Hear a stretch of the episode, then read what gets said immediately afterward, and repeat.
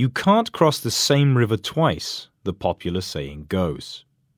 This wisdom reminds us that everything changes.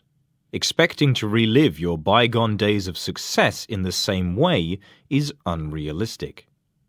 But apparently, this doesn't apply to music. Over the last decade or so, for one reason or another, a number of high profile bands have decided to stop resting on their laurels and have reunited. But why?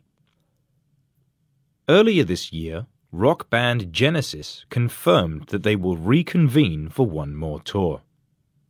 In November 2019, the Pussycat Dolls announced a slew of tour dates for April 2020.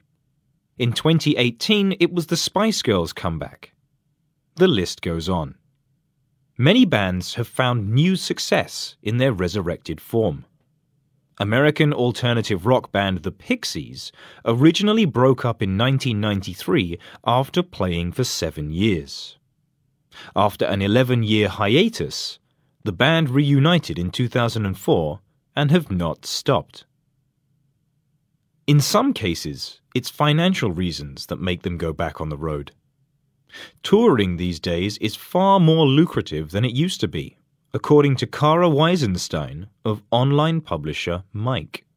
This is because ticket prices have risen to compensate for the piracy that weakened music sales in the 90s, according to online publisher Bloomberg.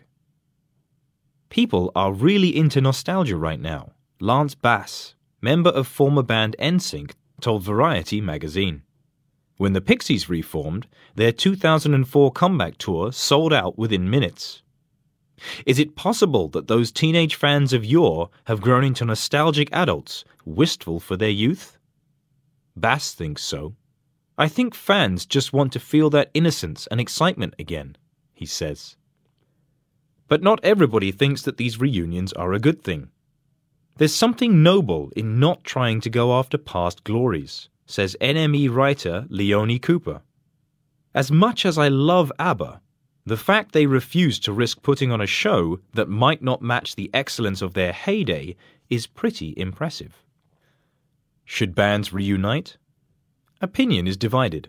If things don't go well, they run the risk of being labelled has beens and tarnishing their reputation. But if their sound is as good as it ever was, and the fans are happy, then who's going to complain? After all, you can never have too much of a good thing.